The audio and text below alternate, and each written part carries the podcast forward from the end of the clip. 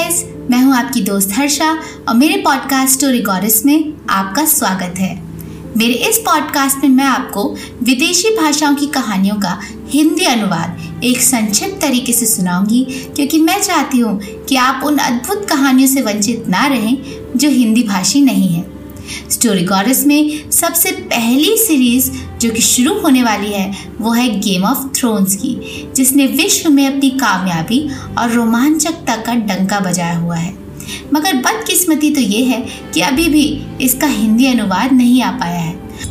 और दोस्तों, यदि आप गेम ऑफ़ थ्रोन्स की टीवी सीरीज़ का हिंदी सारांश सुन भी चुके हैं तो भी वो the Song of Ice and Fire किताबी श्रृंखला का मुकाबला नहीं कर पाएगी।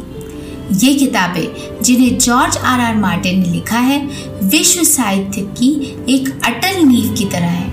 यहाँ रोमांच, राजनीति, प्यार, दर्द, परिवार, जादू सब कुछ मिलता है और दर्शक जुड़े के जुड़े रह जाते हैं।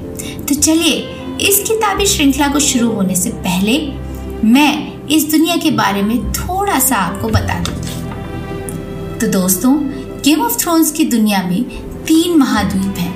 वेस्ट्रोस एसोस और सुथोरियोस और कई छोटे महाद्वीप हैं, जैसे कि स्टेप स्टोन्स समर आइलैंड्स और इब हमारी कहानी की दुनिया वेस्ट रोज में बसी है, जो कि नाम से ही ज़ाहिर है, पश्चिमी दिशा की तरफ़ है। यहाँ कुल मिलाकर सात राज्य हैं, जो कि आयरन थ्रोन यानी कि लोह तख्त के राजा की देखरेख में है, जो कि किंग्स लैंडिंग में स्थित है। इन सभी सात राज्यों की उत्तरी सीमा पर एक बड़ी ही ऊँची गगनचुंबी बर्फीली दीवार है, जिसके उस ओर जंगल ही जंगल है। और वहाँ पर हमारे इस कहानी के विलेन घूमते हैं, ऐसी मान्यता है। और वो कौन है, ये मैं आपको आगे बताऊँगी।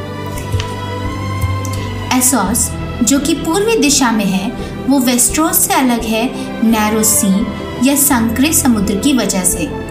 एसोस वैसे तो वेस्ट्रोस से बड़ा है, मगर वहाँ की जनसंख्या काफ़ी कम है। एसोस की पश्चिमी सीमा पर है नौ फ्री सिटीज़ यानी कि स्वतंत्र शहर, और मध्य दक्षिणी दिशा में है बे ऑफ़ ड्रैगन्स या ड्रैगन्स की खाई जी हाँ दोस्तों, आपने बिल्कुल सही सुना, इस दुनिया में ड्रैगन्स भी हैं। पूर्वी दिशा में है कार्थ और जेड समुद्र।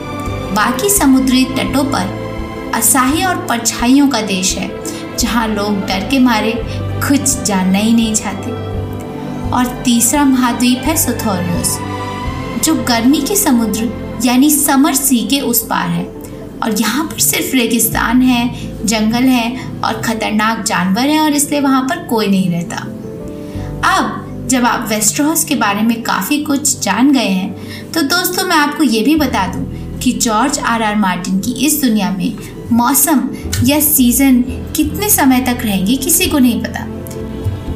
कभी कभी कई सालों तक भी एक ही मौसम चलता है, जैसे कि दसों सालों तक, और कभी कभी कोई छोटे से समय के लिए भी एक मौसम आ जाता है।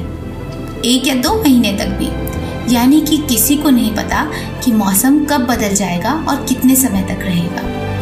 ऐसा माना जाता है कि हमारी कहानी के विलेन जो है ना, उन्हीं के काले जादू का हाथ है इस मौसम की गड़बड़ी में।